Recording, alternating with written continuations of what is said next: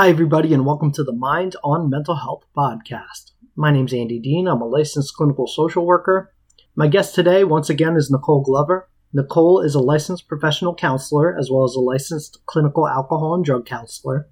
She's the clinical manager of the women's program at Penn Medicine Princeton House Behavioral Health in Hamilton, New Jersey, as well as the owner of Restoring Pieces, a private therapy practice in Trenton, New Jersey. Today, Nicole and I discuss code switching, what it is, and how it can affect people's mental health. So I hope you enjoy the podcast.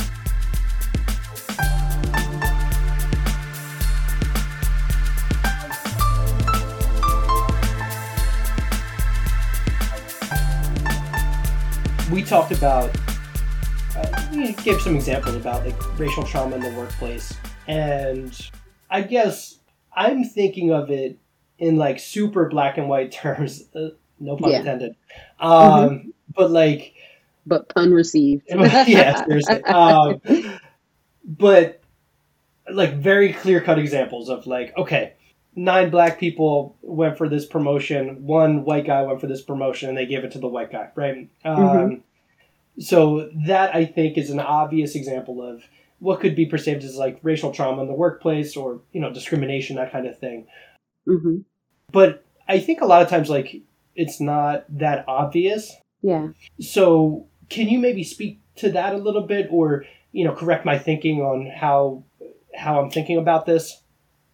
No, it, I think you know the the the example you gave is pretty much spot on. You, you have a pool. It's just like if we were to play probability, Mhm. right? And and pull a resume, not knowing what the the racial background of any of the candidates are, right? And you pull a resume. You don't do any interviews. You just hire based off the resume. Mhm. right? Then we can't really call that an experience where we're pointing the finger at race. Mhm. But truthfully say, if we have nine black people go for a position and one white person go for a position, and they choose the white person and they're lesser qualified, Yes. right? Mhm. Then that is just black and white. Yes, Mhm. uh, that person is being racially pro. I mean, those nine people are not being chosen because of their race Mhm. right? We could blatantly say that. Now, a lot of people would say, well, how do you know? Well, we just gave the facts. The white person was lesser qualified, Mhm. But they still chose the white person. Right. And right, so there there's when I said earlier, there's levels to it. This these nine black people, you have no idea their past experiences and how many times they've been passed over for promotions Mhm. right? Or what they've had to do to even get to a place of advancement to be considered, Mhm. Mhm. right? What their experiences are and their backgrounds, how maybe they've had to scrape crumbs to go to school and get the education or training to get to the place that they're in, Mhm. right? And all nine are against each other up for the same one promotion. Mhm. So there in of itself is an issue, right? In that example. So in the workplace we see so many different things. They're like microcosms of of, of things that go on. And in, especially the higher I go up, like I could talk about myself professionally, Mhm. working for this system. Mhm. There are very few black people. Let's just put it on the table. There Yeah, are very yeah, totally. few black pe- Yes. people in this entire system, right? Mhm. I, at, at one location, I, I often saw myself as the only one, Mhm. right? Every day in all the meetings. And then we go virtual. Every day, I'm the only one because I'm Mhm. only virtual now, Mhm. right? I'm the only face I, I see in the screen. And so that's a part of it too, because then no one to relate to is what I feel like, right? Mhm. I could relate maybe as a therapist, as a clinician, Mhm. I could talk about subject matter, but we're human. Is that what we talk about all eight hours that we're working? Right. Right? is that is that how I show up to every meeting and every case conference and every right? So there's a lot that I would say goes on for a black person in an environment like that, right? Mhm. And that's kind of what I talk about in code switching. hmm So, um, listen, this might be a ridiculous comparison to make, but Mm-hmm. but you tell me if I'm being ridiculous right now. Okay. Um, Okay. I guess when I was thinking about that, what you just said, I couldn't help but relate it to myself a little bit. Now stick with me here because I know Okay. I know what the what the general consensus is, consensus is about straight white males. Okay. Um, Okay. We don't. We have very little to complain about, and I agree. Uh huh. I think I know what you're going to say. Not assuming, but go, go ahead. go. go no ahead. no. Tell me tell me. I bet you do. Are you about to say this is a, a women women's dominated yes profession? yes. That's exactly what I was gonna say. So like yeah. you know I obviously I cannot relate to being a black Mhm. person. Yeah. but I can relate to that feeling of being like, oh, you know, I'm the only one. Um, hmm and like, I used to share an office with 10 women hmm and me, and that was it, right? hmm And there were definitely times when. hmm Yeah. um, they might say things or do things hmm where I thought to myself, if I did that, I would be fired. Like, hmm like within seconds. Now, Yeah. this is different, obviously. Um, Yes. One hundred percent different, mhm, right? mhm. We're talking about where you're the only white male, but I bet it was with white females, right? So Yes, yes, true, true. the the room the room is basically white, Right. Yes. right? And even though gender definitely is an intersection here, mhm, right? Even though gender is an intersection, there's something about that room, right, that has so much more in common than a room where there are nine white people and one black person, mm, mhm, right? And we can't really compare. mhm. Racial differences and disparities are overwhelmingly different and opposite than gender, Mm, right? mhm. And you as a white male are accepted so much more quicker Mhm. by those white women than the white women if I were the black woman in the room, Mm. right? We talk about even the differences with the same gender but a different race. Yes, yes, that makes a lot of sense. Yeah. Um, Right? Well, I thought I was going to get some sympathy out of you, but I guess not. None for me, Andy, sorry. None for me, right? yeah. No. Um, Hey. are- hey. but That's a a that's a really good point. though. That's a really good Yeah. point. Yeah. And and we could even change the race to being one black man in a in a room with white women and how Mhm. dangerous that would be. For, Yeah. Yeah. right? Yeah. There's yeah. so many racial tropes that we Totally. could go through different situations where race would cause more danger than gender would. yes. Right? Totally. Right. That that's a You could- great example. Mhm. Yes. Yeah. Um. Sorry, I feel like I just cut you. off. Say what No, else no, you were no. No, I was just going to say where you say you could get fired very easily for, you know, doing or repeating some of the things, right? And not being able to get away with some of the things, Yeah. right? Yeah. Yeah. Being in that environment with all women. I just don't even think this person would last as long as you did. A black Yes. man would last as long Yes. as you did, Yeah. Hey. right? Good point. Good point. Thanks for setting me straight. Um, no, but it is. It's a really good point. Um, yeah. Anyway, now that I've made myself look like an idiot, um, let's let's talk about code switching. Yes. So you brought up this word. I have no idea what it means. Yeah, t- tell me about that and what it is and how it relates to the workplace.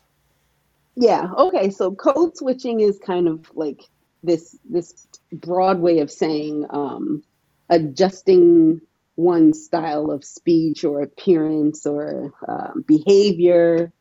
I think in ways that would like optimize the comfort of others, Mm, hmm right? And the reason why a person would even code switch, right, is to gain acceptance or fair treatment. to feel like they're in this environment where they have to in order to be the same hmm or have some kind of equitable space Yes. in the room, right? Okay. Um, most of the time, we see code switching in um, employment. Most of the time, right? When it, when we're talking about circumstances of, of professional spaces, I did a little bit of research. Just like this is a term that I grew up understanding and knowing. I mean, my my family would come home talking about it all the time. Oh, oh, white privilege. See, I didn't even know what it was. right. It's the Th- truth. This is kind of one of these things where we say it to each other, right? When we hear how we talk on the phone, when we're not talking to someone from our community, things like that, Mhm. right? Um, so the best example, at least e- even from a personal example, why you sound white when you're on the phone, right? Yeah, Like, yeah, yeah. so that's kind of like one of those examples um, of code switching. But Mhm. honestly, just there was some research done by um, the Harvard Business Review. I think I've read this article sometime back about it and how this definitely has a greater effect psychologically on Black people Mhm. who face doing this at work.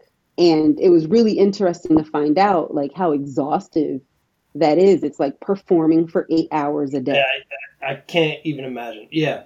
right yeah and so others you know say say we're in an environment where there are just a few black people but the it, it's overwhelmingly white right hmm um, some of the black people might accuse the person who's code switching of acting white or brown nosing right Mhm. kissing up right it, it that's that's something that's like i got to hear it from my community and i have to act like this right because i want to be considered Yes. for something You're right da- damned if you do, damned if you don't. Exactly. And so that's exhausting. And then you got to think about how it depletes like your creative space, like, right, cognitively, what your brain might be going through, staying Mhm. activated like that for so long, right? Needing to switch character almost, Yes. right? You're doing double work. You're doing Yeah. you, you're doing your job and you're Yep. doing this performance. Yeah. Mhm. Ultimately, it will start to hinder you, right? And so code switching does have, it just has this overwhelming effect on a person trying so hard to just, right, meet a grade. Mhm. And they don't know that they're chasing something that they don't necessarily ever catch, so to speak, right? And how much that contributes to being burned out. Mhm. Oh man, in terms of burnout, I can't even imagine. Yeah. And you know, I'm reminded not that I want to keep going back to my stupid example in this podcast, but like I didn't have to worry about that, right? Yeah. It's in my example where I'm like, oh, I'm the only dude in the room. Yeah, but there's not really too much code switching involved in that. Not Uh, at all, right? Yeah, it's You- like you, still get to be white in your white environment. Totally. Yes, yes. That just makes a ton of sense. Um, Yeah. And then just like the like you you kind of alluded to this just in terms of the burnout thing, but hmm man, in terms of like stress level Yeah. and what the stress level of an employee who is surrounded by people of their own community in like that shared space uh, Mhm. versus somebody who is not surrounded by people of their own community where they don't have that i'm sorry where they do have this code switching to worry about like Mhm. i would really love to see a study that kind of compares the two in terms of like burnout and stress because Mhm. man you could just imagine the the decrease in stress level and burnout and, and feelings of burnout in the person who is surrounded by sort of their own community where they don't feel this need to perform Yeah. Right. I can tell you right now, the black person begins to feel devalued. hmm Right. It it it just kind of reduces their commitment to maintain hmm right for the organization or in a space right? And you see that over time. The, the, the, black person getting hired is really energetic really in it really Yeah, in yeah. character right? Really committed to being batman at work hmm You know? Sure sure. And then after a while it's like okay uh, batman has used all his tricks. He's not a super he doesn't have superpowers he's tired hmm hmm right and it just it contributes to that right and what is one thing that we all use at work when we're trying to, I guess, grade our employees, right? Our our our, our feedback, our performance reviews. Yeah, right. Right. By the time right? Because typically you get hired and, and maybe there's like a three month review and that one is great. But then, like the six year or the one year later reviews, it's like, what happened? you know? Mm-hmm. At the beginning, there's like all that excitement, and you're like, I'm gonna. I'm not going to let it get to me, that kind of thing. But of course, everything as time goes on is going to wear on you and grade on you. Like you said, I mean, the difference between maybe that like first two week performance review versus you know two years later, after sort of this has had time to simmer and fester, I guess we could say. Yeah, festers, festers, and festers, right?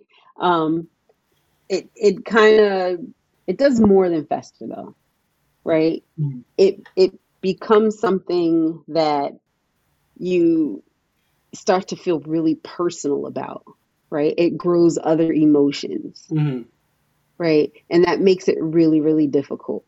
It grows other emotions where there's resentment and anger, mm. right?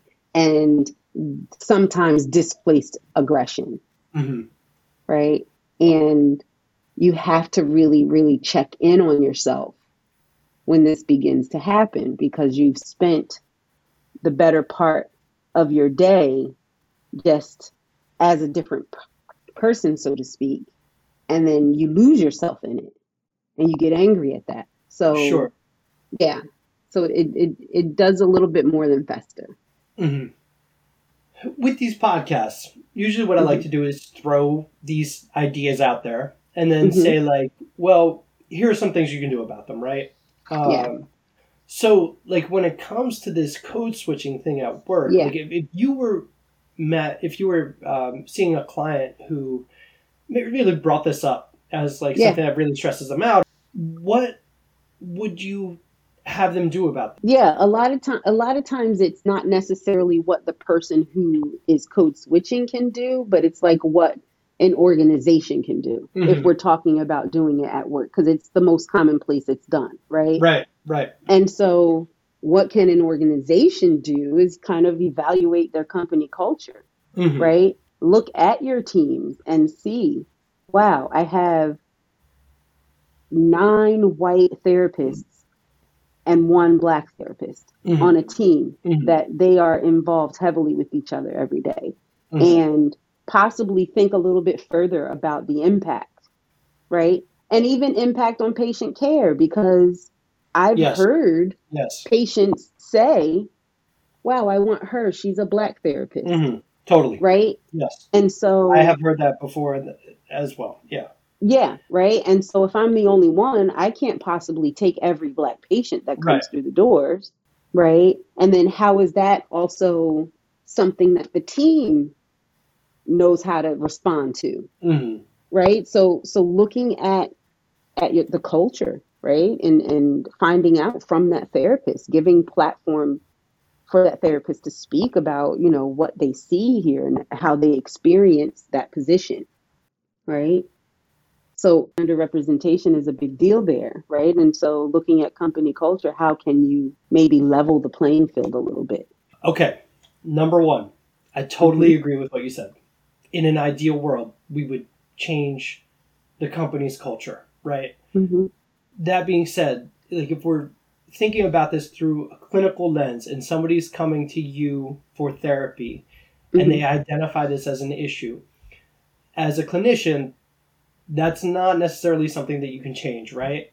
So, yeah. like, is there anything really that the individual can do about it, or is it really just sort of a matter of like managing, identifying your emotions that come up when we're thinking about this stuff and sort of like navigating yeah uh, how do i deal with this anger this frustration that i feel that you know this is part of my day to day do you yeah. know what i'm saying does that make sense yeah so okay. in, in in in helping someone who's actively doing this day to day right i often try to get them to find places of comfort right mm-hmm. look mm-hmm. in look within your day for spaces where you can mm-hmm. be you mm-hmm. right look for the one person, maybe not the group of people that you can be authentically yourself around hmm and do that. Maybe this is one of those times where you might have to share. Work makes me tired because I'm constantly in this character Yeah. and and seeing how that person receives it. But right before that you know how to assess if you feel safe enough to share that with that person. Hmm right? So just look for those spaces in your day where you can be yourself and do it and do it daily and and do it enough so much so you know you can count on that time hmm So almost like viewing that as like a coping skill, like seeking out the people where you feel comfortable Mhm. enough where you can kind of take that mask off. yeah Yeah. Yeah. That makes sense. Yeah, and I I totally agree with you about like obviously ideally every company would change their culture or like have these really look inward and see if if the, this is an issue. Unfortunately though that doesn't always happen. So I guess I was No. just thinking like if there's an individual that's struggling with this that they only have so much control over what their company's going to do, hmm then how how do you manage it? Yeah. Yeah. And and so I think that's the other part. I think there's something to how we operate in in an inclusive environment, I think. Right? We we don't often separate diversity from inclusion. Mm. It comes as a package deal. And I think sometimes the idea of inclusion gets gets lost in what it really is and what it really means hmm right? And so if I'm at work, obviously all day code switching, right, then I must not feel included in something, Right. right? Because then there'd be no need. yeah. And so there's just this idea that are you really looking at what inclusion means, right? And and that's not just the company looking at its culture, that's really understanding just that word specifically to how you drive that those motives across, I guess, the company. hmm in, in these commitments to be equitable, hmm right? So I think that's important to to note, right? Like inclusiveness doesn't always have to come with with diversity because Mhm. if we can't be diverse, if there are no black people applying for the positions, right? I can't help that. I can't hire black Mhm. people that don't apply, right? I could maybe go and recruit in communities where I wouldn't normally could uh, recruit. I could do that, and still, that's not kind of the guarantee. So how can I then turn around, even on a manager's level? It doesn't have to be like the entire company, hmm right? How can I turn around and, and look at this environment I know I am managing every day, and make it more inclusive? Yes.